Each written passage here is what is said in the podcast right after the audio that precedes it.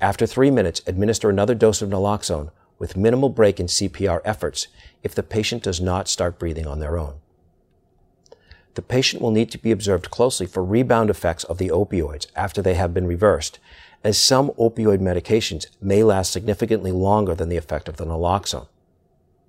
Some patients may also experience symptoms of acute withdrawal, for example, nausea or vomiting, with the administration of naloxone, secondary to the reversal of the opioid effects.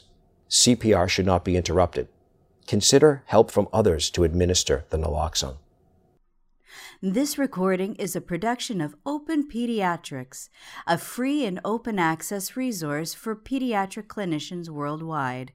For more pediatric care materials or to join our global community, please visit our website at openpediatrics.org. Please help us improve the content by providing us with some feedback.